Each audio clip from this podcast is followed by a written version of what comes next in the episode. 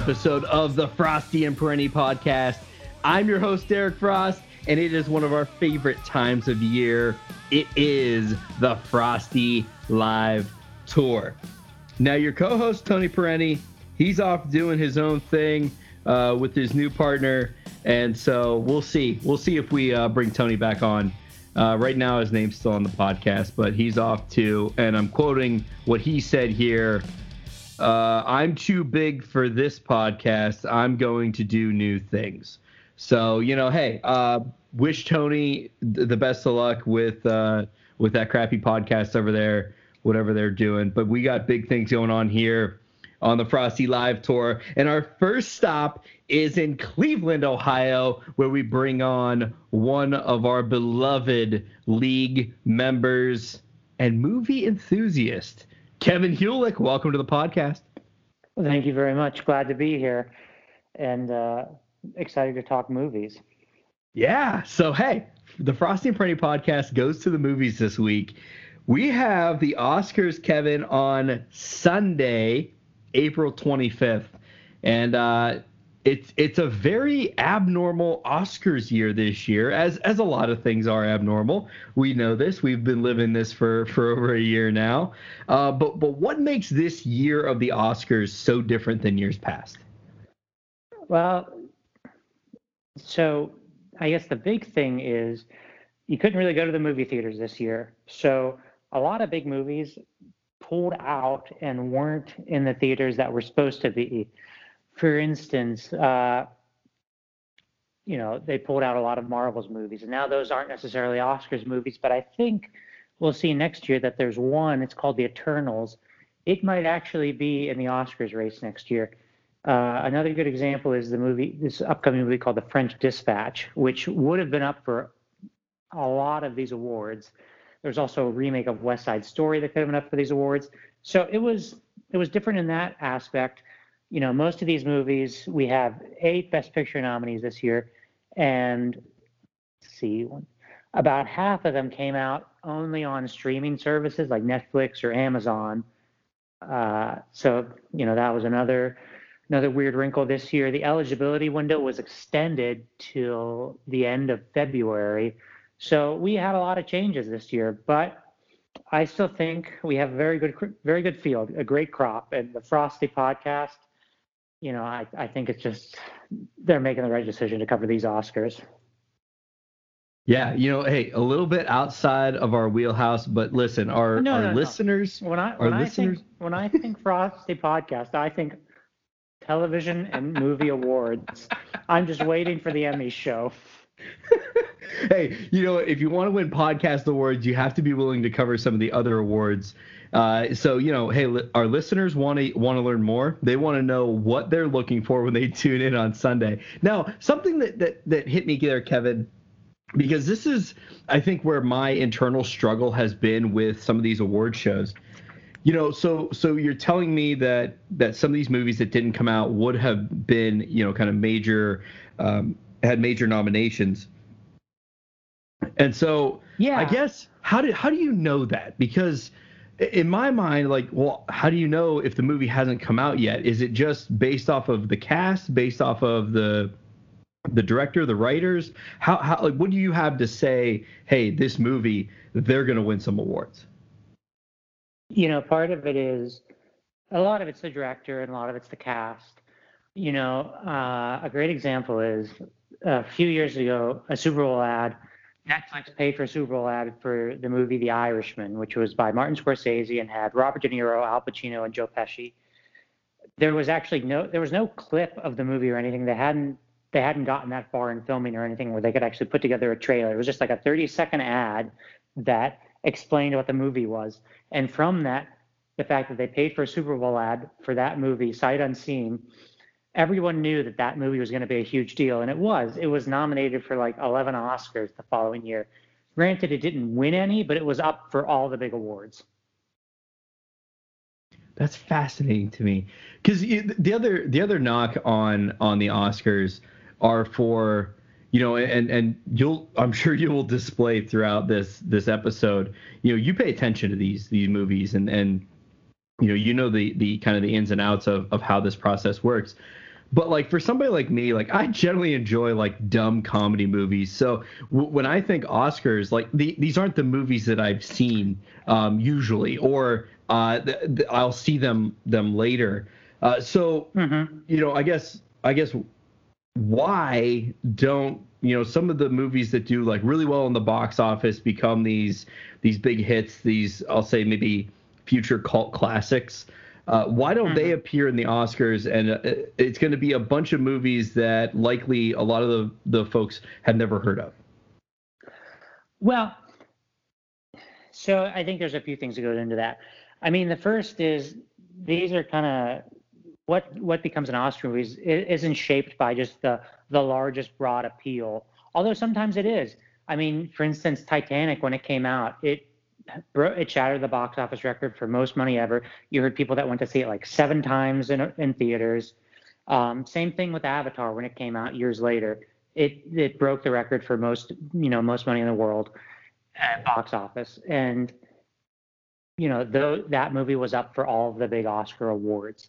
So sometimes the two cross, but the thing with Oscars is it's not just chosen by box office; it's chosen by the people that are inside the, the movie industry. It's chosen by the actors in the movie industry. You have to be a member. So it's, you know, it's actors, it's producers, it's directors, it's people in like the, the different craft services like costume design, uh, visual effects, sound, sound engineers. So it's these people that are really in the movie industry that are picking what's nominated for Oscars. Um, so, I mean, that's kind of a disconnect. But you know, I guess another good example from a few years ago, Black Panther was up for a bunch of different Oscars, and it's a you know a huge Marvel movie. So, uh, well, the the movies that generally are like the, the you know the big summer popcorn flicks usually don't get nominated for Oscars. Sometimes they do, and especially, you know, another good example is uh, Christopher Nolan movies you know, he makes big movies that come out in the summer, big action flicks, uh, like Inception. But it was that was up for a ton of Oscars as well. Um, he he had a movie this year, Tenet, came out in theaters, and that was actually a big thing because he did he refused for it to come out on any type of streaming or VOD service. He demanded that it go to the that it go to the theaters, and it did. Uh, but it it had a terrible performance at the box office. I saw it; it was a pretty good movie. I enjoyed it but I didn't ever think that it was up for any of the big Oscars, like just because it, it had it was fun, but it had some holes in the plot. Um, and I guess uh, that would actually, if I if I could for a moment, there's uh, I want to talk about a few different movies that I really liked that weren't Oscar movies that didn't get nominated, but I think the people that listen to this podcast might have really enjoyed them because yeah. You know, just because just whether a movie's up for an Oscar or not, that doesn't mean it's necessary. You know, those are the best movies. There's a lot of things that people want to see in movies. There's a lot of you know wide variety of interests. So uh, just to highlight a few that I think that people out there might like. Um, the movie Palm Springs. It's a rom com that was on Hulu starring Andy Samberg. I thought that was one of the the funniest movies of the year. I actually thought it was going to be up for the screenplay award, but it ended up not getting it. It was the screenplay was up for some of the precursor awards, and Andy Samberg was nominated for a Golden Globe, which is uh, a show that you know it's a it's another award show that could kind of lead into the Oscars, but you know he didn't get nominated for Best Actor. That was a great movie. Um, one hidden gem that I saw over the summer that people might that I thought was phenomenal was this movie called The Kid Detective and it starred Adam Brody, who was uh, on the OC, and he was in Shazam. He's he's been in a handful of things. He was actually in one of the movies we're going to talk about a little later as well. But he plays this guy in his 30s who was a kid detective when he was like 12 years old, who was in charge. He was, you know, had cases like who stole the money from the school dance, and uh, you know he's something, you know, a tragic event happened in his life and he's just never grown past that. So in his 30s, he's still finding out who, you know, taking cases of who, what happened to the missing cat, where did she go? Um, he gets but this he gets a murder case, and so it's a it's a dark comedy about him trying to hunt down this murder case. That was a great one. Um, another, so I saw this documentary, and I, I don't really watch documentaries, but the only documentary I saw this year that I really enjoyed was uh, this one called Boys State. It's on Apple Plus for for those that have that service. It follows these high school kids that are at Boys State in Texas. I don't, I, it was uh, it was just so fascinating to see how these young high school kids got into politics and just how much they're they were like uh, miniature versions of politicians. So, you know, even though uh, you know, there, I think we're going to get into it. There's a lot of great movies for, in the Oscar field, but there was there's just a lot of great movies in general. I think last year was a, a great year for movies. Do you have any that uh, that you saw that you you particularly like, Derek, from you know just any movie in general last year? Uh, you know, here's the thing, Kev. I uh I don't have the attention span for movies. I'm more of the watch a show I've seen 10 times on Netflix and just like let it run for 2 hours. Uh, but to sit down and actually watch a movie, I'm I'm really trying to think here. I think I finally saw the um the the Star Wars Last Jedi movie in the past year. Uh, I don't know when that came out, but uh, it's older. You know, I don't think oh. I looking through this list of of the the movies that are are up. I have not seen any of these, um, and I really haven't seen that many movies recently at all. Um, and it's it, I feel like it's a it's a major downfall to my character that I don't know movies. Oh, I did see The Irishman, and I thought that was okay, phenomenal. You did? Yeah. Interesting. So I saw that, you know, and that was last year's Oscar, so you're, you know, you're not very far behind. Um, I I thought it was pretty good. Um, I remember I watched it after Thanksgiving, like uh, the day it came out. Um, it was it, it was just it was very long. Yeah, I, I watched it in two parts because I could not I could I couldn't just watch it. I mean, it was it was it was a lot. A oh yeah, well there were there was people that came. Someone came up online with uh, a way to break it down into four like 45 minute segments, and they had like specific points where you would stop on the sh- on Netflix and be like, okay, that's part one, that's part two, that's part three, and that's part four, which is uh you know is a the director Martin Scorsese is is like Mr. Movie Theater, so I think he heard about that, and there were stories that he was you know, he was very upset and told people not to do that, and that wasn't the point of the experience. But um, no, The Irishman was good. Uh, I the one thing I, I will say is the uh, the CGI. You know how they aged, you know, aged them reverse, made them look yeah. younger. Yeah. Yeah, that kind of threw me. Um, especially there was a scene when Robert De Niro was like beating up a guy yeah, like they still moved like old men. yeah, yeah, yeah. like he like kicked the guy when he was down. yeah, yeah. No, it just it was it was like no, like if that was a real fight, like there was not enough movement to have done any damage. yeah but I think it was better that they did the CGI with that than like to just try to do it with makeup and have these like 70 some year old guys look like they're 30 and 40. Like I, I so I'll deal with with kind of like the weird movement issues. Um, but yeah, so I think that was it though. So I'm excited to hear, you know, uh, from you, Kevin, what what movies I I need to see. So I'm already Palm Springs that you mentioned, the Andy Sam Andy Samberg uh, flick. That sounds like something that would be right up my alley. But um, you know, so what? What are some of the big movies that we're going to be talking about here that are that are going to win multiple, or at least one, if not multiple, awards? So, yeah, let's um, let's give let me give you a quick rundown of uh, some of the big ones. So, and I will say, you know, I'm not sure. I so, and this is what happened last year. Last year there were a lot of great movies, and so the awards really got spread out. There wasn't a movie that really won a ton of awards. I think last year there were like nine Best Picture nominees, and eight of them won awards. The only movie that didn't win any awards was The Irishman, funnily enough. But uh, that's dumb. It, they should have won them all. well, it had nominees and like everything. So, and I think it could be another year like that this year, where the the wealth is kind of spread around. Um, so let me give you a few examples of some of the big ones. So probably the the biggest one coming in is uh, one one of the big favorites for a few different rewards is Nomadland, which is it was based on a book. It was about this woman who uh, her husband passed away, and she's she's in her 60s, and th- she worked at like a company town. Um, so people from I've heard people from Youngstown seen this movie and they like it because of the parallels, but uh, this the, the factory in the town shut down, and so she lost her home. She had worked she had worked in the factory with her husband.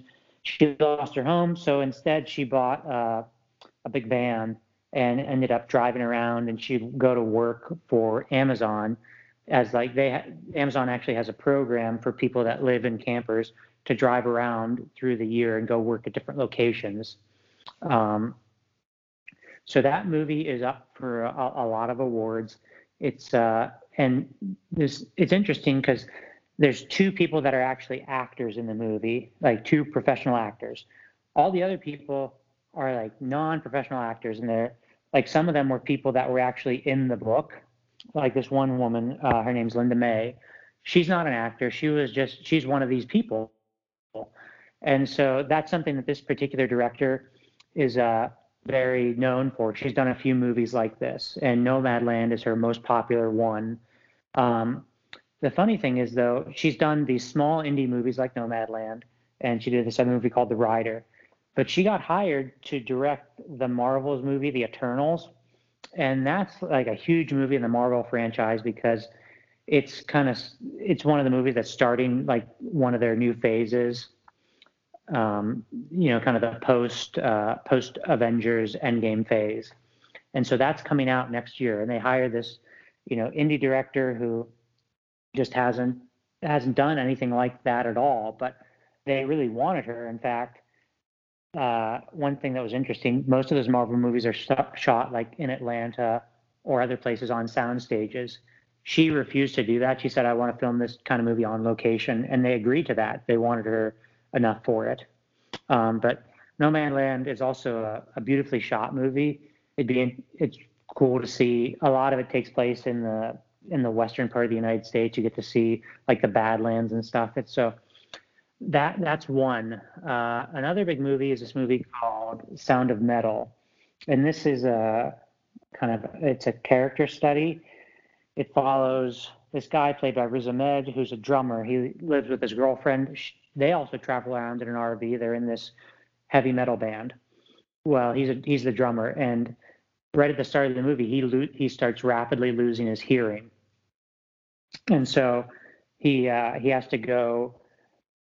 And he's an, he he also has addiction problems, so there's a big worry that he's going to relapse, and so he has to go uh, live in this deaf community to learn how to sign and learn how to live without being able to hear. And when I first I heard about this movie, I knew it was going to be big.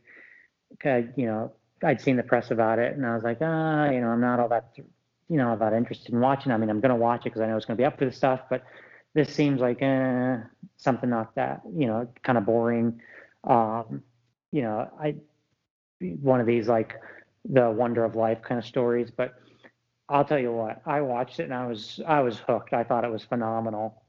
Uh, and to reference another uh, fr- friend of ours, Tim and I, we we get together and we we have this thing where we watch a few movies uh, over like a week or two. We pick you know one or two movies ahead of time. We watch them and then we talk about them. So one of the movies that we picked for it was Sound of Metal, and I after I saw it, I came back with just such a high review. Um, that movie is on Amazon, and Nomadland's on Hulu. Another uh, big one that people may like is Trial of Chicago 7, which is a Netflix movie. It's about the trial of the Chicago Seven. That of these are individuals that were protesting the uh, the Democratic National Convention in uh, the 70s. It's a it's an interesting civil rights movie. Um, it's written by written and directed by Aaron Sorkin, who uh, wrote A Few Good Men, Moneyball, The Social Network. Um, you know, a, a, lot of these great movies that have these really quippy lines, and Trial of Chicago Seven is a movie just like that. So if if you know if you like A Few Good Men, this is another great courtroom movie. Well, this is what the one, Kevin. Like as I'm taking uh, the, the movies that look interesting to me this is another one, mostly because that Aaron Sorkin piece. So you mentioned, you know, um, Social Network and all, and all that, but like his work in TV has been phenomenal too. So I'm oh, West yeah. Wing is one of my all-time favorites. Um, Newsroom, which was a, a, a oh, HBO I show, I believe, um, was, yeah. with uh, who was the guy? Um, he played in Dumb and Dumber Jeff and then Bridges. played. Yes. So you see him in Dumb and Dumber, and then you see him in newsroom and it's hard to like come around and, and think like this is the same person it's like when you see robin williams in Good Will Hunting like playing that serious character and it, oh, yeah. it's it was, it was cool but he does a phenomenal job um, and then the most underrated of them all is sports night uh, that that mo- that show that's, that's was, one i haven't seen oh it is phenomenal and they actually did um, th- there were a lot of um, if you're a fan of the West Wing, you'll see a lot of characters on Sports mm-hmm. Night. Sports Night came before West Wing, and they only did two yeah. seasons of it. Uh, in the second well, ran season, together for a period of time. Yeah, season two of Sports Night um, yeah, happened at the season same time as season Wing. one. Yeah, so then they ended and up. Sorkin was really on coke then. Yeah, he's writing two episodes a week. it was insane. Um, but yeah, Sports Night's phenomenal. But anyways, yeah. So um, Trial of the Chicago Seven is one that's definitely on my list because of that. I've not seen anything he's ever done that wasn't phenomenal. Oh yeah, yeah. I mean, I I'm with you. I I think he's just fun. He's just he's great, and it's interesting now that he's a director. But uh, you know, just to to move through a few of these other ones real quick. Uh, Another one that's up for a lot of awards is this movie called Minari. It's about a family, uh, family of Korean Americans who had immigrated to California. We, the movie follows them when they moved to Oklahoma in the 80s. There's a mother and father, and then two young kids, and uh, eventually the, the grandma joins them. But they moved to Oklahoma because the father wants to start a farm, and you know, it not the flashiest movie by any stretch of the imagination in terms of like a premise, but you know, it's another one that I watched and it was it it just really sucks you in. And the one thing that really kind of steals the movie is the relationship between the the grandmother and the little kid, the the seven the son. The son is like six or seven years old. He's like one of the cutest kids that you've seen in a movie. He's just hilarious. And his interactions with the mother or with the grandmother the grandmother's like you know she's uh she's not the most housebroken woman and so to see them kind of go back and forth it just it makes it's hilarious but you know another great movie um let's see uh another one kind of more in the vein of trial of chicago 7 is this movie called judas and the black messiah. Now that's uh it's based on a true story. It's based on William O'Neal, who was an FBI informant and a member of the, the Black Panthers uh, during the Civil Rights era, he's spying on the Black Panthers because he, at the start of the movie, gets he gets arrested, and so they are able to turn him to be an informant, and he's informing on the Black Panthers and specifically the Black Messiah, Fred Hampton, who's the head of the Chicago chapter, and that movie just has some great performances. Daniel Kaluuya, who was the star of Get Out from a few years ago, he plays Fred Hampton. Lakeith Stanfield, who's just been in a ton of stuff. I think most notably like Atlanta. He was in Knives Out. He was in uh, what's that? Uh, Uncut Gems. He's uh, he he plays uh, Judas, who is uh, Bill O'Neal, and then the other uh, main, the other, if there's like three main characters, the other one is Meth Damon himself, Jesse Plemons from Breaking Bad fame and uh, Friday Night Lights, and some other stuff. Nice. So that's that. I like that movie. It was fun. Um, and uh, I guess a, another thing to highlight is people are really excited about this year's Oscars because there's, you know, in the past there's a lot of it's a lot of white people, but this year is, is just much more diverse because you have a story like Minari, which is about a, a, a family of Korean American immigrants. You have a story Judas and the Black Messiah, which has, you know, um, them people of the Black Panthers. Riz Ahmed is a is a Muslim and he's nominated for Best Actor. He's the star of Sound of Metal. Um, so I think just uh, a few more to hit.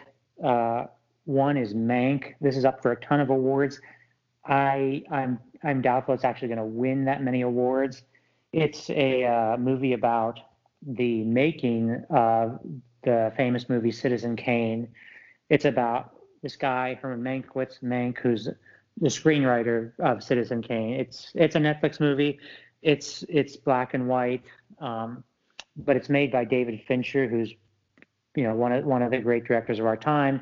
He made Social Network, Gone Girl, uh, Seven, Panic Room.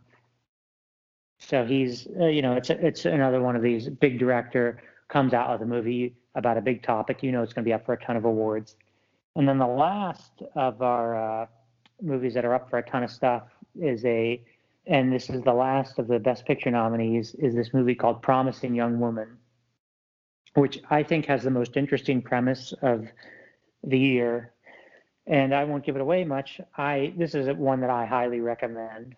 Um, it's it's not on any streaming platforms. You'd have to to rent it. I think you'd rent it for like five or six bucks. But the premise of this is Carey Mulligan plays a uh, young woman who dropped out of med school. And what she does is she goes to bars on the weekends and it looks like she's extremely drunk. And every weekend, a nice guy comes up to her and brings her back to his his house or his apartment with the intention of trying to sleep with her, except she reveals to them that she's actually not drunk. And, you know, I don't really want to go into any more what happens after that, but it is, it is one of the most interesting uh, concepts I've seen in a while for a movie. So those are, those are our, uh, our, our best picture nominees. I'm not going to give you my predictions yet. I'll, I'll, I'll save that for later, but, uh, There we go. Wait till the end. yeah, Derek. So out of those, uh, besides of Chicago Seven, any any of those really tickling your fancy? Oh, I actually forgot one. Um, so this this movie, really good movie. Um, I can tell you that this is not one that you want that are going to get a lot of people to watch, but that doesn't change the fact that it was a it was a great movie. When I saw it, I thought it was really affecting. This movie called The Father. It stars Anthony Hopkins, who you know, most famously was uh, in Silence of the Lambs. He was the villain, but he's been in tons and tons of stuff. I mean, he's in his 80s. He's been up for the he's been up for Best Actor. I think he's been nominated for an Oscar like five different times. He plays uh, an old man, the father, and the father, although they never say it in the movie, is he has dementia, and so it's following him and his interactions with his daughter. But the fascinating thing about the movie is you're watching it from the father, from Anthony Hopkins' perspective, and his memory is not because he has dementia, he's having memory problems. So it's really kind of jarring to see these different scenes because they don't at times seem like they're really consistent because his memory is inconsistent. Um, That's interesting. Yeah, it's it was uh you know it's one of those ones where you say like that's a beautiful movie, but it's not one that you're gonna want to you know pop on for Friday night and have some fun. Right. Here it's not a Netflix and chill movie. No, no, it's uh. um, no, so uh, well now that you mentioned that, like that one, that one does sound interesting. I mean, obviously with the the kind of the medical perspective that I have, um, you know anything that like taps into a little bit of that would it, it's gonna it's gonna be interesting to me. Um, Judas and the Black Messiah seems really kind of cool because I I do like those um, kind of action uh, like um I'll say like smart action where like there's like you're playing like two sides like that kind of oh yeah the informant idea. Well, I've always yeah a spy movie. Yeah, yeah, no, that that sounds really cool. And then uh, you know, since you kind of shrouded it in this uh, kind of mystery, the promising young woman. So I, am curious. Uh, so yeah, I definitely, you know, and I think I think it's funny you you you asked me about movies. You know, I don't I don't generally watch movies. It's not that I don't want to. Like as we're talking about yeah. these movies, I'm like, wow, that sounds awesome. Um, I don't know what the what the gap is of just like sitting down and being like, I'm gonna watch this. Um, it just it doesn't happen for some reason. But well, I think it, it's okay. tricky because like you know when you do that, you're like, you know, I'm committing to this to a certain period of time, and it's it's hard. I mean, you're you're a very busy guy. Um, and, you know, when it, it's almost something that I mean, one, it's easier to do on a weekend, but on the weekend, you're, you know, you're kind of seeing your family, you're doing stuff, you're, you're, you want to do social things. Um, during the week, it's like hard to say, like, oh, you know, I have, you know, I'm home from work, I just ate dinner, you know, oh, hour and 45 minute movie, here we go. Right, right and I, and I think that's why I've, often find myself watching, you know, TV shows because yes, I might sit there and watch it for two hours, but at any like 20 minute or 40 minute point, I can I can break out of it. But there's no reason, you know, like I said, I watched The Irishman in two parts. There's no reason you couldn't do that with a movie. Um, so I uh, I'm ho- I'm hoping that maybe uh, through this this recording here of this podcast uh, it'll it'll prompt me to to get into movies a little bit more because I think I, I've I've rarely seen movies that I'm like, wow, I wish I hadn't seen that. You know, it felt like a waste of time. You know, it doesn't. That's not uh, how I've oh, almost yeah. ever felt about it. Yeah, yeah, no, I get that entirely. Um, and we there may even be a few more as we talk through some of these awards that maybe that tickles your fancy a little more.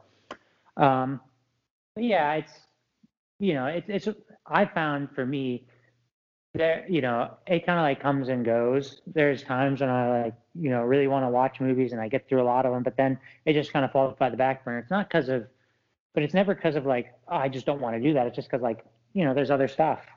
Sure. Um, you know, time is limited, but yeah, I, I think uh, you know this year we had some some good options, uh, a lot of different genres.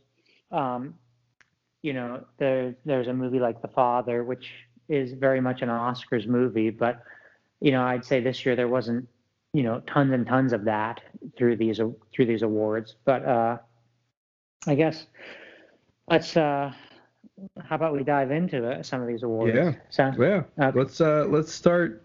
Uh, let's start with uh, what do you think? Best director. Yeah, let's let's go there. Um, so this is uh, and for all these, so I guess one thing for the Best Picture, there was eight nominees. Um, for all these other categories that we're going to talk about, there's five nominees. Um, and the way it works is the people that are in that branch, like the directors, the members of the directors branch of the Academy, nominate. They pick the five nominees for Best Director, and then the whole Academy, everyone votes on who they think Best Director is. So this this year we have five movies. Uh, the first is your, your trial of Chicago 7, Sight Unseen, your favorite. Um, Absolutely. Second is, and that, that was uh, Aaron Sorkin directed that, second movie he's ever directed. Uh, next is David Fincher of Mank. Uh, you know that he's been he's been nominated for best director before. Uh, Chloe Zhao for Nomadland. She's never been nominated before. Then uh, Emerald Fennell is the director of Promising Young Woman. She is a very impressive woman. She's actually more of an actor. So she, if you watch The Crown, which I have, but I only watched like a season of it. She's in like the most recent season of The Crown. Um, she's British.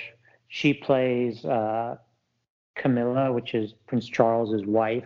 Mm-hmm. But then uh, she's also she was uh, she was a writer. She was like the head writer of uh, what season of the television show Killing Eve, and then this is her directorial debut, and so she's kind of hit out of the park, getting nominated for you know best director on her very first go. And then the last nominee is uh, this guy Thomas Vinterberg.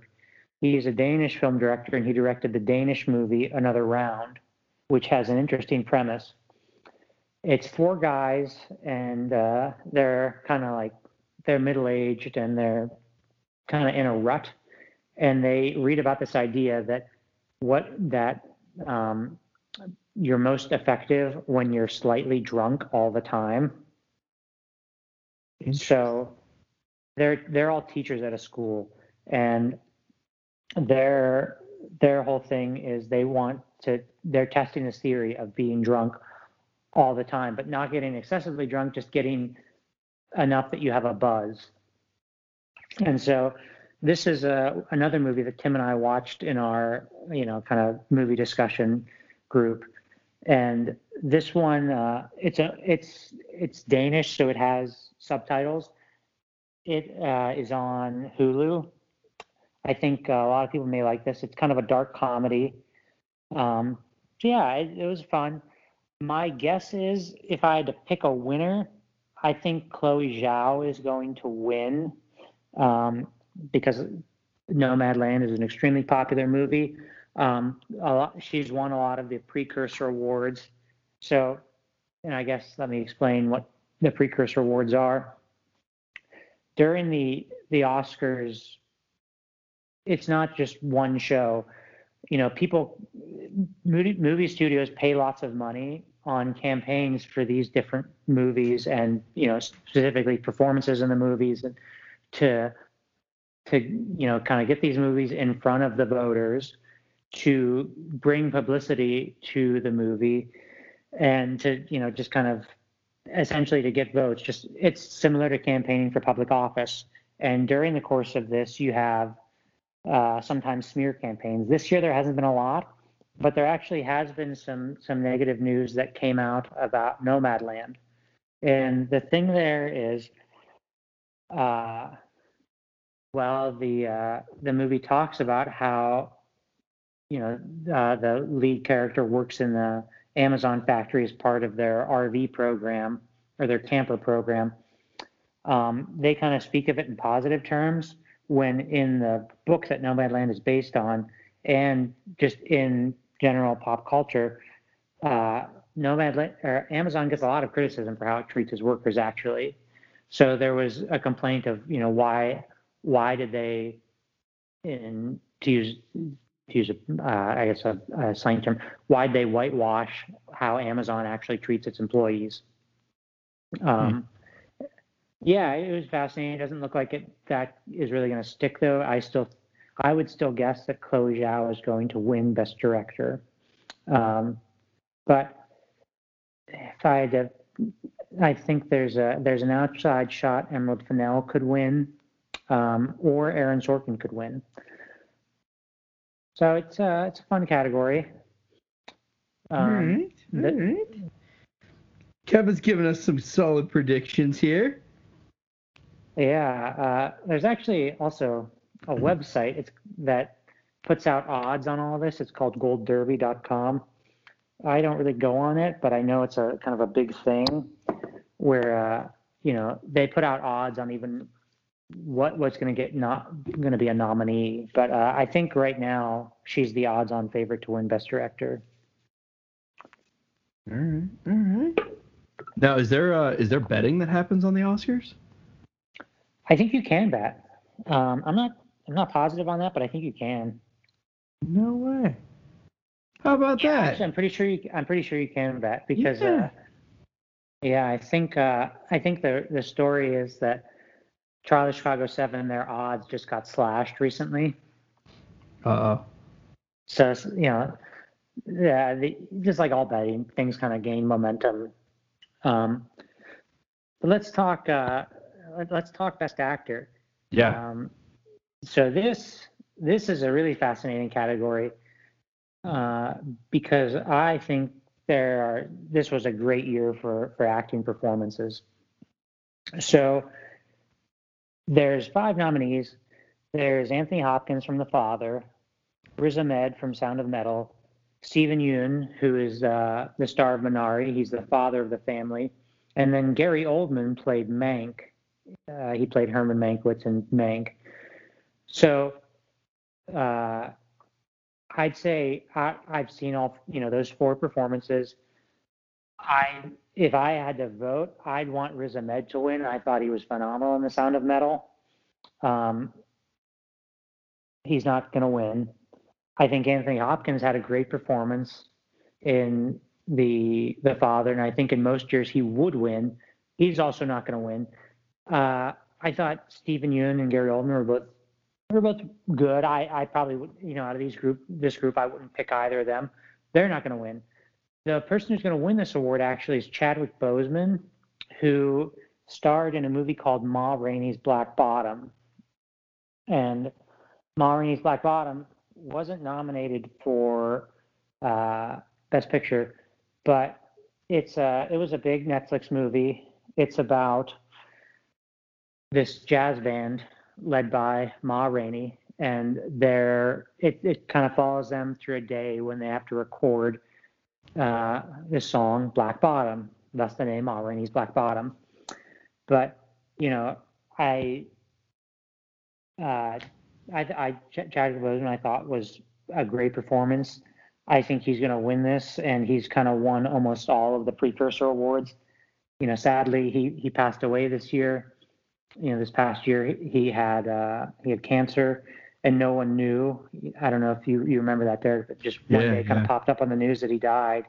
Yeah, and that he he'd had cancer for about four years, and so you know he he did all this while he had cancer and he lost a ton of weight. Um, yeah, I, I, he's he's pretty much won everything except Anthony Hopkins won the the BAFTA, which is the the British version of the Oscars. But Okay. other than that, Chadwick Boseman's won all the big precursor awards, and I, you know, he was he was very good in Rainey's Black Bottom. So it's you know, part of it is uh, he gave a great performance, but also part of it you'll see with Oscars, it's kind of sometimes it's narrative. You know, this is this is the only chance to give him, you know, someone who was a great actor an Oscar. He'd never been nominated before.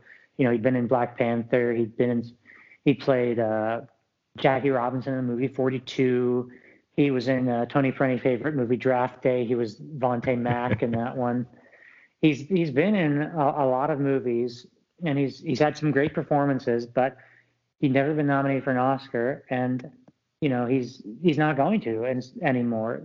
So this is for a lot of voters, they see it as you know this is their chance to vote for him, and so they're going to. Anthony Hopkins, there's no pressure there because he's he's won an Oscar, he's been nominated many times. Uh, Riz Ahmed and and Steven Yeun, they this is their first nomination, but you know they they have long careers ahead of them. They're both about 40.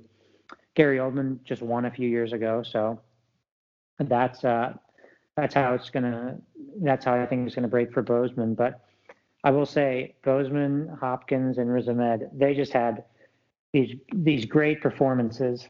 And uh, you know, to give you a, a suggestion of a movie, Derek, Riz Ahmed was in this movie like 10 or 11 years ago. It's a comedy movie. It's I, I watched it like a few months, like last month maybe. I had never heard of it until then. It's it's absolutely hilarious. Um, it's it's a it's a dark comedy. It's called Four Lions. It's about and you you have to stick with me and you it's on Amazon Prime, but you have to trust me on this. It sounds right. weird, but it's it's hilarious. So there's these four guys. They're all Muslim, and they live in Sheffield, England, and it's their dream to be jihadi, to be suicide bombers. okay. Except they're, they're like three of them, well, three and a half of them are just absolute idiots. and so they, they're they're they want to be terrorists, but they're not. They have like they're not connected to a terrorist network or anything. So it's about them trying to become terrorists. All right. All right. You got me. yeah. Tim, Tim and I also watched that as part of our, our movie club. Um, I thought it was, you know, one of the best movies I've seen in a long time. Tim thought it was pretty good, but he he didn't quite rate it as high as I did, but he found it very funny. Um, but yeah, that's uh, that's Riz Ahmed. That was he was the the not so dumb guy in that movie. So now uh, now people can go and watch that and figure out if they uh, if they lean more towards you or if they lean more towards Tim on uh, on movie recommendations. Yeah, yeah, and uh, I'll say we we both watched Mank, and uh, both of us kind of agree it wasn't all that great. I mean, it wasn't. It was one of those ones where it's like a solid B. Um, but uh, yeah, so yeah, you, you're, you know, him and I watched a lot of these movies, so we kind of uh, uh, where I can, I'll give you his his take on some of these. Yeah, and just to, um, to circle back here on Best Actor, um, so you know Chadwick Boseman.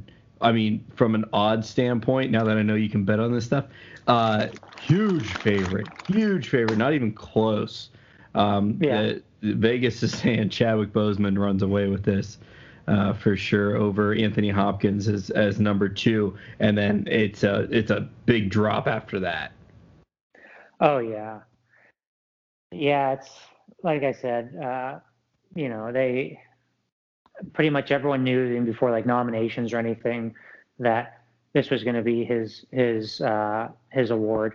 Although there was actually a chance that he was going to get nominated for two different movies. He was in another movie this year that didn't get nominated for any Academy Awards. It's called *The Five Bloods.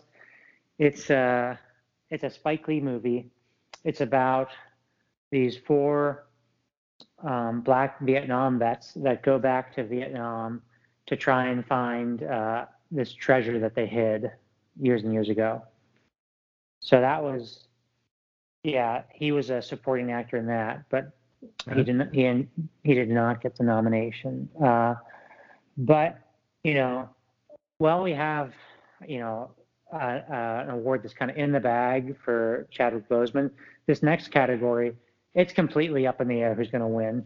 It's uh, Best Actress, and there are five nominees, and four of them could conceivably win. The only one that people know is not going to win is, is uh, Vanessa Kirby, and she was nominated this movie called Pieces of a Woman. I didn't see that movie, but pretty much it. My understanding is it's a a movie about a woman who suffers a miscarriage, and it's like at a very graphic kind of opening where that happens, and uh, it's about like kind of her recovery. It's a Netflix movie for those that are interested. Um, I heard she was great in it, and the Academy Award nomination is well deserved. But I, yeah, I haven't caught that one yet. Yeah, uh, Vegas says the, she doesn't stand a chance. Yeah, the then the uh, there's another one that I hadn't seen also, which is Andra Day, and she's starring in a movie called United States versus Billie Holiday, and that's on Hulu. And that is a, a kind of a true story movie about Billie Holiday's legal battle with the United States. Um, she's a singer. Um, for those who have never heard of Billie Holiday. Um, and shame on you if you haven't. so uh, she won one of the precursor awards. She won the Golden Globe, and that kind of put her into this race. Uh, next is Frances McDormand, who won. She's won two Oscars in the past. She's the star, the woman who lost her husband, who's driving around the country in her van. Hey, um, Kevin, you, uh, you dropped that on my end. You might have dropped that on the main recording. Uh, Frances McDormand, uh, what movie was she in? Frances McDormand was in Nomadland. Okay. She was uh, she won the Oscar actually a few years ago for a, a dark comedy movie called Three Billboards Outside Ebbing, Missouri. But yeah, she's a star in Nomadland. Um, she also won years ago for Fargo. So she's she she won one of the precursor awards as well. Next, we have Viola Davis, who is uh, Ma Rainey in the Ma Rainey's Black Bottom. She is uh, she's also another former Oscar winner and one of the you know one of the, the big actresses in Hollywood. And then the the final nominee of, of the of the group is Carey Mulligan, who is the the lead woman in Promising Young Woman. She is the med school dropout who goes to the bars and pretends to be drunk. And uh, she's, I don't, you know, I don't know if she's a name that most people on the on the podcast or most listeners would know, but she is a, a very accomplished actress. She's been in some really good movies. She was in this movie called Wildlife a few years ago, which is a was kind of a smaller indie movie. Um, in terms of some of the bigger movies she was in, she was in the Great Gatsby remake. She played Daisy again, opposite Leonardo DiCaprio, who played the Great Gatsby. I've seen that one. Yeah, yeah, she she was very good in that movie. I, Yeah. that movie, was you know, that movie could have been like a big Oscar movie if they would have picked like a different director, and because that, like you had Leonardo DiCaprio, you had her, you know, that's that's a great pairing. You have two two of like the best actors alive, um, and they were both so great for, in their roles, but the movie was just like way too stylistic, and the director was just kind of I think he he you know it it just didn't really work what he was going for. But uh, yeah, she's you know Carey Mulligan's been in a lot of movies. Um, she was nominated years ago as a in this movie called An Education. She was a uh, she's a young girl that has an affair with an older older man in that movie. Um, but yeah, she's I you know I think she's great in this movie. She at one point she was the favorite. Now it's kind of leveled off. Um, interestingly, there was this big controversy about uh, about her because there was a critic that reviewed the movie and he pretty much said without saying it they should have cast someone hotter. Yeah, um, Margot Robbie, who you you'd probably know from Wolf of Wall Street. uh-huh. She, yeah, she's a she's all she's like a pretty big time movie producer in addition to being an actress. She produced this movie, and uh, you know the the reviewer said, you know, I think it would make more sense if they would have had her in the movie. And this is right after talking about how the character dresses and stuff. So, um, you know, there was uh, some controversy with that. And, and I mean, for those who haven't seen Carey Mulligan, she is a nice, very nice looking woman. yeah. so Yeah, was- She's not one that you're like, hmm, that doesn't make sense. yeah. Oh, Um, gosh. Yeah, so that you know, best actress is a is a is an is a wide open and exciting race. I think Carey Mulligan's going to win, but uh, I would not be surprised at all if Viola Davis won. What uh, what are the odds? Derek? Yeah, so in that in that order that you mentioned, uh, so Carey Mulligan uh, is the favorite, but you know on the on the best actor side, it was it was a runaway. This one is not, and Mhm. so uh, Carey Mulligan, Viola Davis, uh, Frances McDormand, all pretty much around there, but in that order. Andra Day kind of following up, and then Vanessa Kirby just way behind. So. Um, yeah, so it, it, Carey Mulligan's the favorite there, but not by not by a whole lot. So that uh, if if somebody's looking for an upset, that might be it. yeah, that, that well, that's a good place to place some bets. Yeah. Um, but so let's go down to, I guess, move to Best Supporting Actress. Um, Yeah. So this one has uh, an interesting race, a few movies that we haven't talked about yet. But uh, one of them is a movie that I haven't seen. And this, the nominee is Glenn Close, and she was a, she was in Hillbilly Elegy, which is based on a book that a guy from Ohio wrote. His name's J.D. Vance. He ended up going to Yale Law School, but he grew up in kind of the heart of the opioid country, and his family grew up very poor, and he grew up with his grandma, and so, you know, he's a and he's a conservative, and so, you know, this book came out, and it's uh, a few years ago, and it was really popular, and it was a, talking about like the Rust Belt and the drug crisis, and you know, growing up in that with conservative values and pulling yourself up by your bootstraps, and uh, the book was at first very popular and was a bestseller. And as time gone, has gone on, this guy's gotten more and more panned.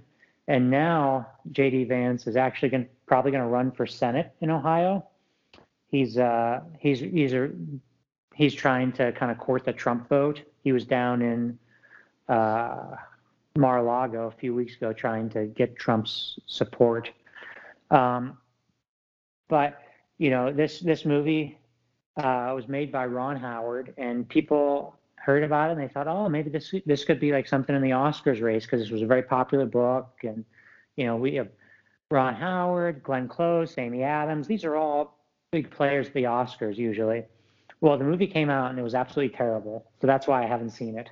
Um, and you know, people have said that Glenn Close isn't even very good in this movie, and that the only reason she's nominated is because a few years ago she was the favorite to win. She had won like all the precursor awards, and for this small movie called The Wife, and people thought, you know, Glenn Close has been an actress for such a long time. She's been nominated time and time again. She's never won. We're just going to give it to her this year. Something similar happened actually last year, where Brad Pitt won the Oscar for uh, his role in Once Upon a Time in Hollywood, the Quentin Tarantino movie. You know, Brad Pitt's been nominated in a lot of movies, he's had a lot of great performances, and people, you know, said, you know, it's it's Brad Pitt's turn, and I mean, he was very good in Once Upon a Time in Hollywood, which obviously helped. But uh, back to Glenn Close with the wife, that just didn't happen. She lost in a shocking loss to Olivia Colman, who she's up against again. Olivia Colman is the daughter in the father. Um, but so we have we have Glenn Close, we have Olivia Colman, we have Amanda Seyfried who plays a character in Mank. Um, and she was uh, when she came out in that role, it was kind of a, a revelation that she was because she'd never really been uh, in like critically popular movies. She'd been in movies like Mamma Mia, which were which are pretty good and entertaining, but not like Oscar type movies. Then uh, we also have Yeo Jung-yoon, who is the grandmother in Minari, and she's uh, she's won a lot of awards in Korean cinema, but she hasn't been in many uh, movies that have you know been nominated in American awards. And then the final nominee is Maria Bakalova, who played uh, the daughter in the Borat subsequent movie film. And uh, Derek, have you have you seen either of the Borats?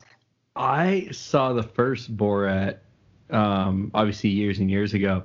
I did not know there was a second Borat Borat subsequent um, until doing a little bit of prep work for for this recording, and I was like, oh, how did I miss Borat 2? Now I was not a huge Borat fan. Um, I, I don't anticipate watching Borat 2 or whatever, you know whatever they're calling it. Um, but it was so it's interesting that it's being taken seriously. I guess I did know about the Borat because had, they had that scene with uh, Rudy Giuliani as they were filming. Oh yeah, yeah. I, I, now, that, now that we're talking about, it, I'm remembering that that whole thing. But I, I guess I didn't know it was out. Yeah, yeah, it's on Amazon Prime, um, and it's funny because they, you know, they filmed some of the some of the movie during the pandemic, and so that becomes a plot point um, but yeah, so the basic premise is, you know, Borat gets sent back to America to offer his daughter, who's played by Maria Bakalova, who's never been in a, I don't think she's ever been in a, I don't know if she's been in an American movie before. She's never really been in anything big before. Um, but she plays his, his daughter. And the plot, the plan is for Borat to give her to Mike Pence because they, yeah, they, the, you know, the intelligence in the uh, in the Kazakhstani government is that Mike Pence is very susceptible and cannot be left alone in a room with a woman. and so, so uh, without you know giving anything away, there's there's a lot of funny stuff. The the daughter is hilarious. There's one part where they go to a debutante ball in the South, which is which is just very funny. Um, you know, I, I hadn't seen Borat until I saw it last weekend, and it was it was good. Um, so in this category, it you know it's I'd say with the exception of Amanda Seyfried, all four of these, all four of the other nominees, it's possible that they could win. Um, I think the winner is going to end up being Yuh-Jung Youn from Minari, who plays kind of the the uh, the grandma with uh, who's not uh, who the uh, the little little boy remarks in the movie is not like a grandma is supposed to be. Yeah, Vegas agrees with you with with pretty much a almost a runaway. It's pretty much a, a two horse race here uh, between her and then uh, Bakalova from Borat. It, but uh, the other three, Glenn Closer putting it number three there, but it's a ten to one odds, so not uh, not real high. Interesting. Um, yeah, uh, you know, I would I would recommend Borat. I would not recommend Hillbilly Elegy. Fair enough. So we have, uh, I guess, one acting category left: Best Supporting Actor. And there's one one performance I haven't seen. It's uh, Leslie Odom Jr. He's in One Night in Miami. One Night in Miami is a is a I've I've heard it's reviewed pretty well. I just haven't had a chance to see it yet. It um, so he plays Sam Cooke, but uh, it's um, it's this one. The whole premise is this one night in Miami, four very famous black men get together and uh, they have these important discussions about what life is like in America for them. And it's based on a play. So he plays Sam Cooke. There's someone that plays Muhammad Ali. There's someone that plays Malcolm X, and uh, I I forget who the fourth person is. Uh, my bad, but uh, it you know it's a been a pretty well reviewed movie. Some people thought it might have been a Best Picture nominee, but it just didn't quite get there.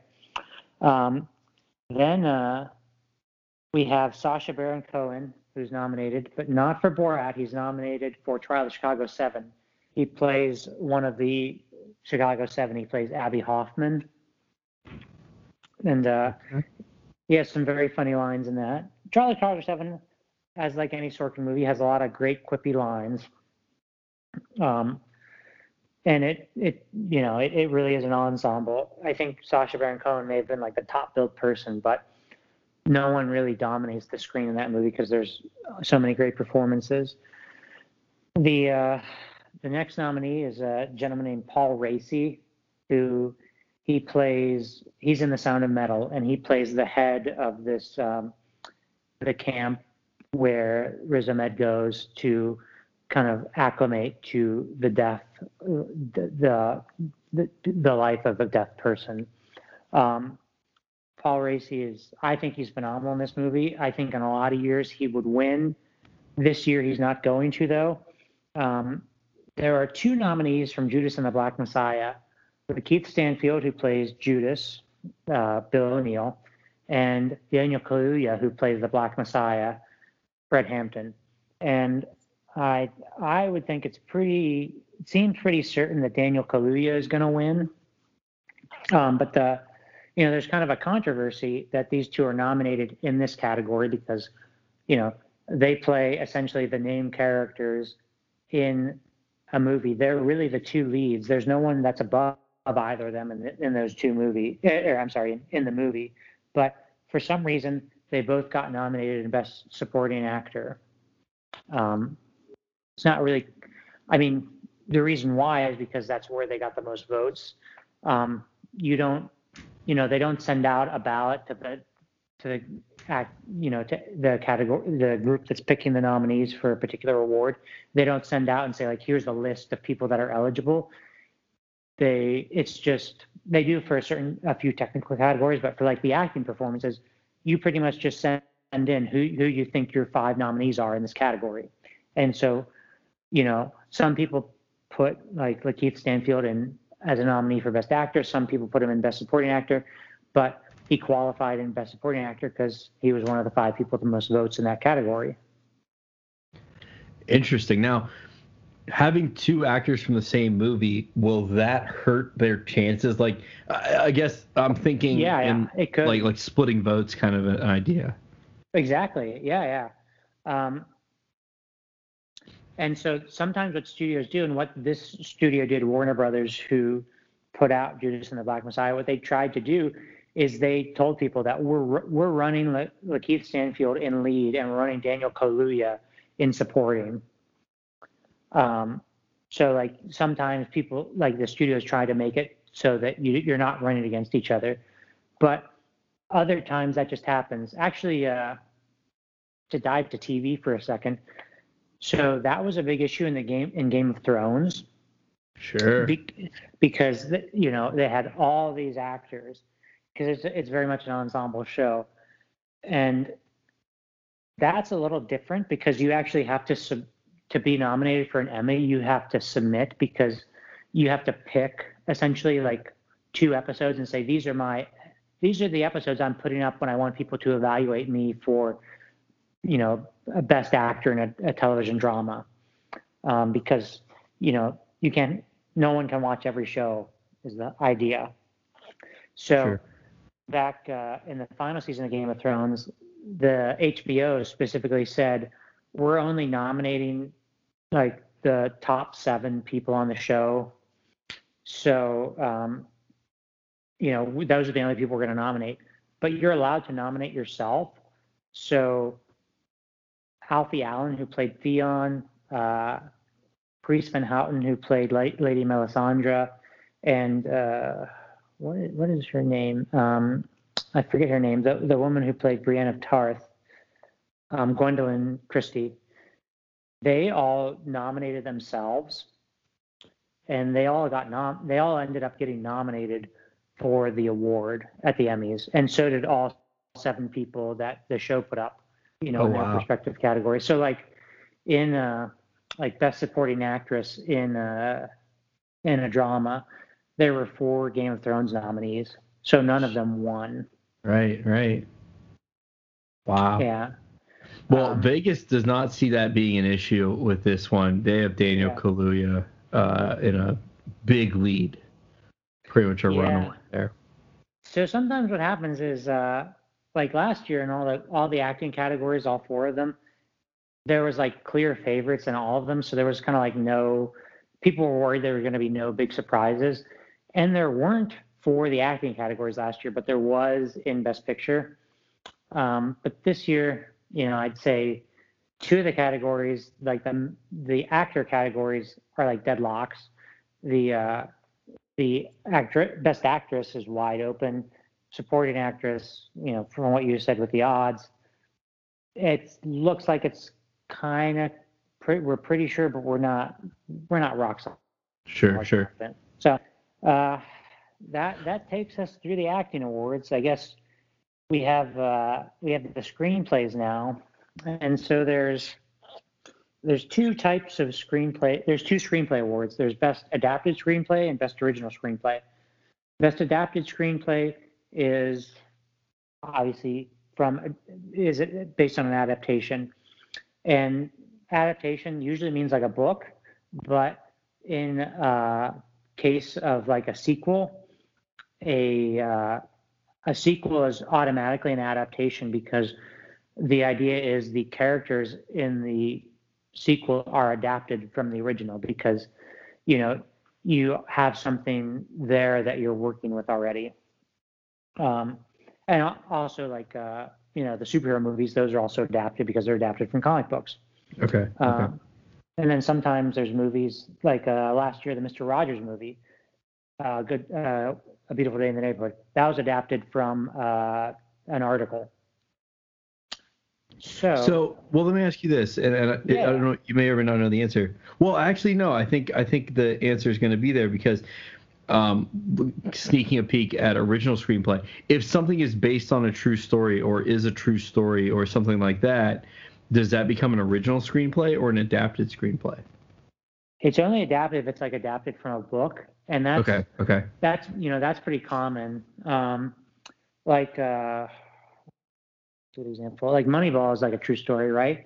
But that was Mhm. an adapted screenplay because it was adapted from the book Moneyball. Okay. Well, that's I see. You know, not to jump ahead, but Trial of Chicago Seven is on original. So as I was asking the question, mm-hmm. it's like, oh wait, no. If that's based on a true story, then uh, never mind. See, this is why you don't let dumb guy who doesn't know anything about movies try to do a, an Oscars podcast. This is why Kevin's running this one.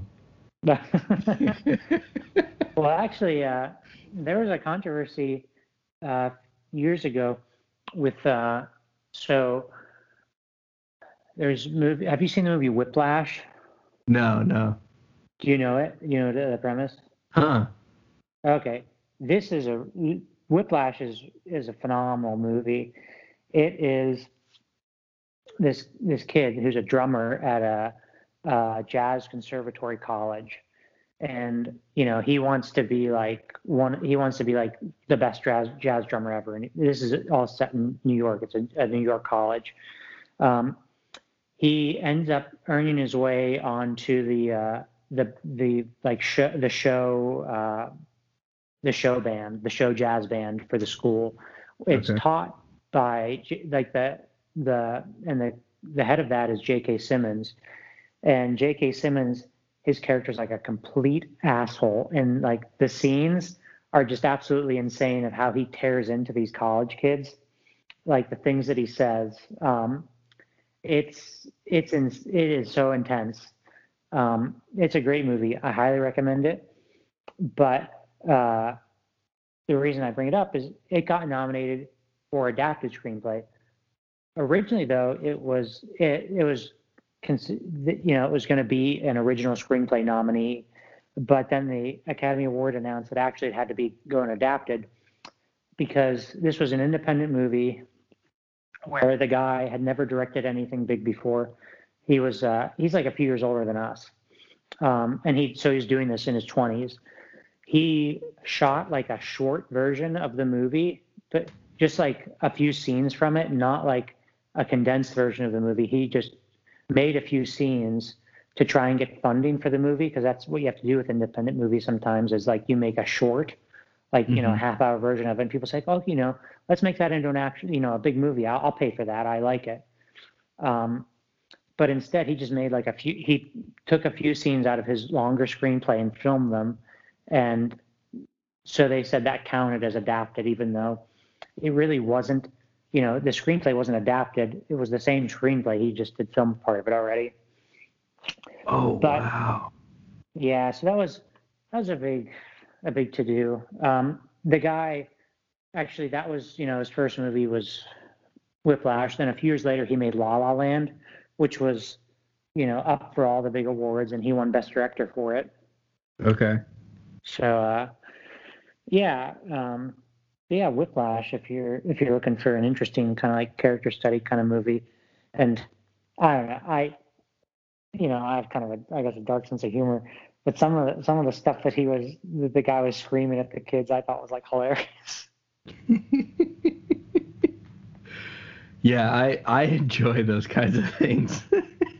Just... Well, because like this doesn't give anything away, but uh, one scene, someone's crying and he just looks and he's like, "Oh, what is this? Are you one of those little single tear fuckers?"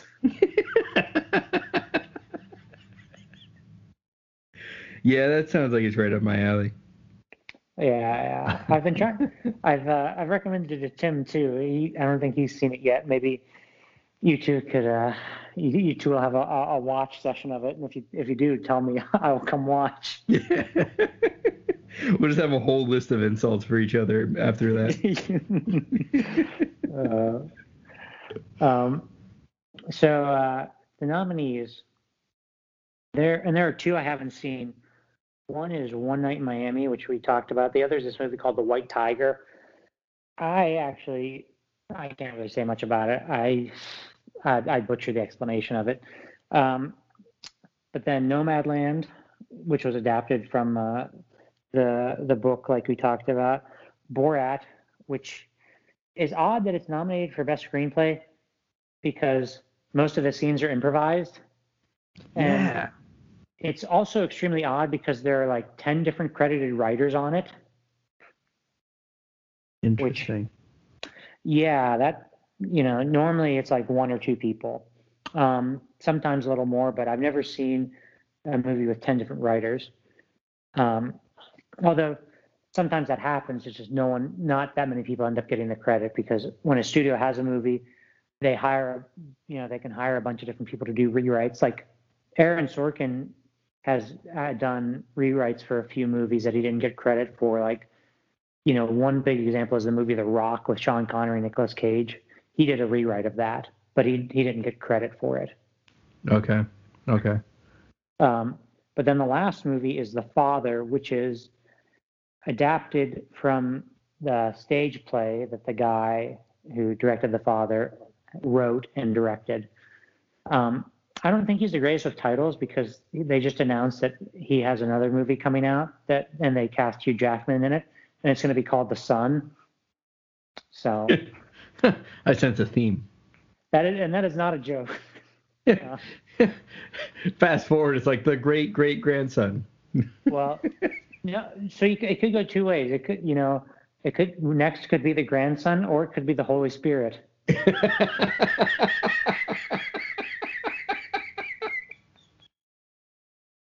I hope for the latter. so, that's, that's awesome. My my bet is that the father is going to win. But what what does Holly or what what do the odds tell us there? The odds say uh, it's going to be a fairly close one there. Nomadland with the the favorite, but father uh, the father is a, a fairly close second, and Borat sliding behind them there at number three. Night in Miami uh, in four, and White Tiger in five, but uh, both of those last two are are further down the list. And our research assistant just got back to us. Jim Brown is the other uh, African American. Oh, right. Yeah, yeah that uh, they they have in there. And then Leslie Odom Jr. from One Night in Miami. For those who watched Hamilton on yeah. Disney Plus, he played Aaron Burr. Uh, so I, that was that's another one that I'm I'm putting in my list that I want to see. But yeah, Nomadland is is uh is projected to take this one. Well, and uh, you know, in One Night Miami, Leslie Odom Jr. sings uh, some Sam Cooke songs, but then uh, there's there also that movie has a nominee for best original song, which uh, I don't really I don't really mess with those awards too much. Um, but yeah, they have a nominee for that. Um, so yeah, then let's uh, let's talk original screenplay. So I I personally think this is a pretty stacked category. Um, we have Minari, we have Promising Young Woman, Trial the Chicago Seven, Judas and the Black Messiah, and Sound of Metal. So, you know, I liked all these movies, and I thought they all had very good scripts. Um, I would, if I were ranking the the them on their scripts, I would probably put Black Messiah at the bottom, but that's not a criticism of that at all. Um, I think this this one will come down to Promising Young Woman or Trial Chicago Seven, and I will say um, I guess what I think is really good about each of those. In Trial Chicago 7, you know, there's the, the famous Sorkin dialogue, but in addition, there's this opening sequence where he, he's just cutting from thing to thing to thing to thing and to introduce us to all of the the the main all of the characters like all the members of the chicago seven because they're all you know different groups. So you know the way that he does that so quickly and efficiently is just it's amazing. But then uh, with promising young woman one you know that is is a very funny movie even though it has a pretty dark subject matter but it, it's very funny it's great dialogue and it does uh, it's probably the best movie of the year in terms of kind of blending a few different genres you know at parts there's like this kind of dark thriller element. But then there's also a big stretch of the movie where it's like a rom com. So I think, and also, you know, since this is original screenplay, it has such an original premise that is something that I think, uh, you know, could really, is really in its favor.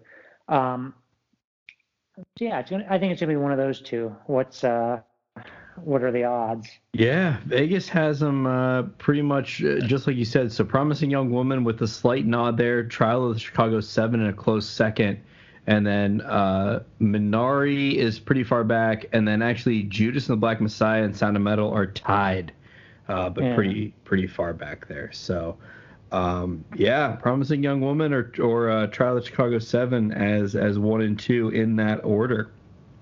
So see there, like, you know, I told you guys at the beginning, Kevin uh, Kevin knows his stuff, and you are you are showing up here, Kevin, almost exactly with uh, where Vegas is. But uh, you know, you have enough that are different to know that you didn't just you know pull the, pull it off Vegas. You actually uh, you actually know your stuff. Well, uh, you know, let's let, let's get into the the big the big one then. Yeah. So we've Uh, been building up, Kev. We've been building up to all this. We've been talking about all these movies, uh, looking at you know to to go back through the the movies that you you mentioned earlier that were going to be up for Best Picture. We've talked about all of them now. Mm-hmm. So, uh, what what is your take here on on the Best Picture, the the big one? So, you know, if I had to kind of group them, I, I, I, I did. I put them into four different groups. And so, you know, I'll go in kind of reverse order.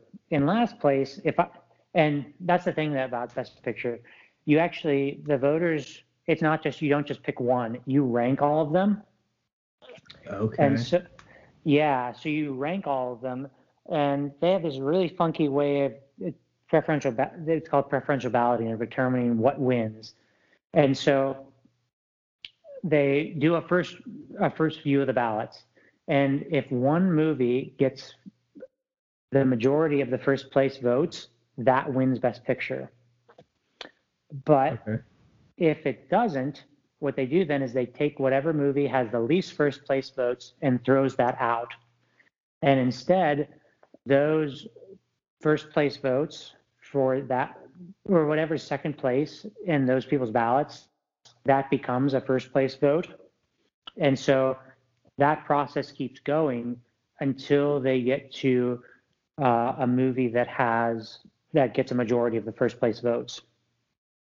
Oh, interesting. Okay. Yeah, yeah. So, you know, it's not necessarily which movie actually people, you know, the most people want to win.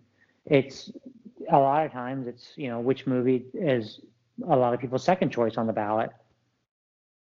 Okay. Okay. So you start filling out like number, t- you know, nine, eight, seven, and then at that point, I only have, yeah, I don't remember how many total there were.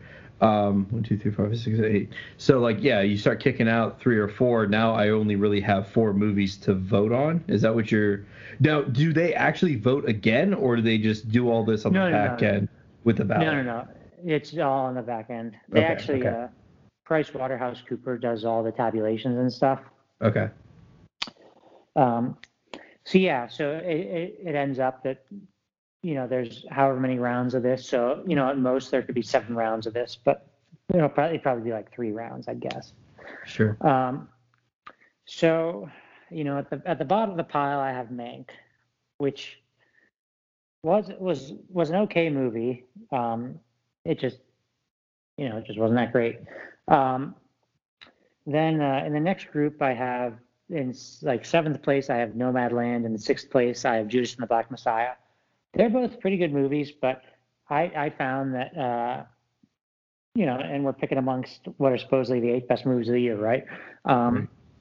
You know, these are pretty good movies, but they're like Judas and the Black Messiah had points where it was a little slow. Um, Nomadland also kind of had points where it was a little slow, and I, the whole like, there were times when it just seemed like you know it's just like almost we're interviewing a bunch of people and putting it together and making it as a movie. Um, but you know, in both those movies, there's there's phenomenal sequences. Like in Judas and the Black Messiah, there's this point where Fred Hampton is giving this big speech, and it's you know it's amazing. Um, then the next grouping of, is uh, my fourth and fifth, and in fifth I have Trial of Chicago Seven, and in fourth I have Minari. And I like both those movies a lot. I thought they were very good, um, but they just you know they just they just weren't quite as good as my top three. And so in my top three, in third place I had The Father, which you know very very affecting but sad movie. second was Sound of Metal, which I thought was just so fascinating to watch this this you know lead character's journey of having to to deal with becoming deaf. And then I thought the best movie of the year was Promising Young Woman, and I will tell you, this movie was supposed to come out in March of 2020, but uh, it did not because of the pandemic. And I knew about it then, and I was like, I'd seen a trailer, and I thought, oh, this is awesome. I can't wait to see this. And so it got pushed back for months and months, and I did. It didn't come out until Christmas Day, and so I went to see it in theaters on Christmas Day, and it was amazing. Nice. Well, there it is. Kevin's pick. Promising yeah. young woman. We'll see. But, but here's here's what's going to happen. it's it's not going to win. um, unfortunately, no. And unfortunately, it's not like there's not a lot of drama this year in what's going to win Best Picture. Nomadland's going to win Best Picture. It's kind of won almost all the precursor awards. Uh, I think there's been kind of like a last minute push where some people think of Chicago 7 has an outside shot at winning. So that would kind of be like your, if you're picking a spoiler, you'd pick that. But the thing with like A Promising Young Woman is it just kind of, there's a lot of people that really liked it, but there's also, it just kind of divided people in a way where, you know, the ending is kind of a twist and lot, some people did not, didn't like the twist. And so, you know, when you have a, a movie like that that has an interesting premise and is you know kind of out there it if it even if it works for you there's some people that it doesn't work for and so you get divide. Um, but that's i mean that's one of the cool things about movies too. You know there's no one looking at all these movies none of them are any movie that you'd say like you know that's a bad movie. But there's people that would say it and be like well that didn't really do it for me. It's just because you know these these movies kind of hit people differently well, sure, and I think that's one of the cool things about about it. I mean, any any version of entertainment, but I think movies can do something special uh, for people. But you know, based off of your own experiences, based off of maybe shared experiences with others, maybe based off of perception, you know, different movies hit different ways, uh, and so th- that's that is one of the really cool things about it. You know I will always be drawn to like mafia style movies because of the the history of the mafia in Youngstown, and so there's always that mm-hmm. little bit of a local tie um, that is that is always interesting. So you know uh, that that's you know as you're talking about you know a lot of these movies that are are either based on or loosely based on you know real events, real people, real things. You know, based off of your experience with those real things or some of the players or some of the ideas you know yeah you're gonna you're gonna swing one way or another on it. Um, so that it, but i think that also is a cool part of it that it isn't just you know and the movies i'm often drawn to are just like dumb comedies but you know these kind of movies they make you stop they make you think they make you reflect um, and and kind of like oh that's a that's a part of the story that maybe i didn't know or mm-hmm. didn't you know background things that that weren't right out in front or maybe it's something that's brand new you had no idea existed uh, so that's that's always I think a cool thing about some of these I think you know more serious movies uh, you know you don't see Borat in this list. well, yeah, but people thought it might it had a shot, um, and it kind of did, sure. which is you know it's yeah you know a lot of it is like you know how you how you perceive the world and how you see things like and it is cool that uh you know this year there's there's a lot of diversity in stories and like you know you get to see kind of worlds that aren't really you know something that you know a lot about like um you know i guess a, a good example is like you know sound of metal that that the whole deaf there's a you know there's a large portion of the world that that is deaf and so you know there's there's parts where there's like kind of deaf communities like that but then uh, you know another example minari um, you know the story of a, a, korean immigrant family in the 80s is you know not something that you or i you know whatever it's just not in our our worldview. But it's interesting to Sure. see, you know, the but th- it's interesting to see, I guess, almost the kind of the commonalities that you know you share and things in your life that are similar that you just didn't know. Um, so yeah, it's I don't know. I, I think it was a great year for movies, um, and I think you know there's uh, just more and more potential. I especially now that you know movies movie theaters are going to start opening back up. I think next year is going to be great. Or well, this year we're now is going to be great too. There's going to be some. You know, potentially there could be some big blockbusters that kind of are in the, the Oscars discussion next year. Who knows? Well, yeah, I, you know, you have the movies that movies that were planned to come out this year, plus the movies that were planned to come out last year that held on. So yeah, next year is going to be stacked. Um, but just to uh, circle back here real quick, Vegas odds agree with you. Um, not in the not in Promising Young Woman, the, but the movie you think is actually going to win with No Nomadland, um, and then Trial of Chicago Seven uh, as a close number two. Uh, Minari, Promising Young Woman, Mank, Judas and the Black Messiah, Sound of Metal, and The Father to round out that list. So we'll see. Um, you know, there, Kevin, appreciate you uh, coming on here, giving us the rundown uh, for this this Oscars that we're going to be watching on Sunday. Uh, I will be I will be tuning in for sure to see. You know, now that I know a little bit more about these uh, about these films, about these actors and actresses, uh, some of the the storylines going on here, I'm uh, I'm excited. Yeah, it'll be fun. You know, we'll we'll see if we get a, a big surprise. I, I think we'll get something that'll make it worth watching. So yeah, and those of you who are looking to, to place the bets, you know, who live in those uh, those those areas of, of legal gambling, uh, you know, hey, Kevin uh, Kevin knows his stuff, and if you lose money, it's Kevin's fault, and uh, don't forget that. That's true. I'm not betting. I, I you call me a purist. We're keeping the money out of it. I'm here for the love of the game. All right. But this has been a lot of fun. Thanks for having me. Yeah, oh, absolutely. Always good on the Frosty Live tour to start out in Cleveland with you, Kev. We will be uh, back in the near future. Uh, obviously, pandemic related uh, delays will be in effect, but we'll try to get a few of these out. I last time uh, we put out an episode, it was like we were going to do this weekly, and that was like a month and a half ago. So definitely not weekly, but they'll come out at some uh, some some frequency. Uh, but hey, you get what you get.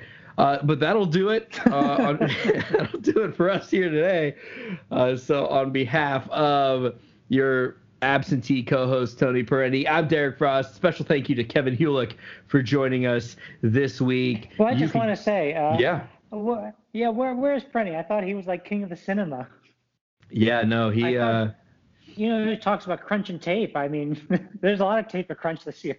No, no. So Tony only watches superhero movies and sports movies. That's it. That is that is the only genre he knows anything about, and neither uh, of those genres really showed up here. So that's uh, that's all he's got. Yeah.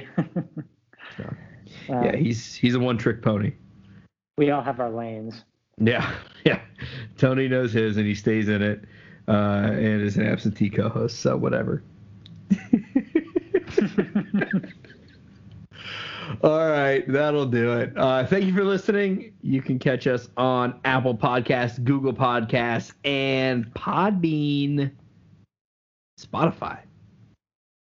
And I think I don't know. I get some stats that were on some other platforms too that I don't know about. So, uh, however you listen, thank you for listening. And with that, Vince, take it away.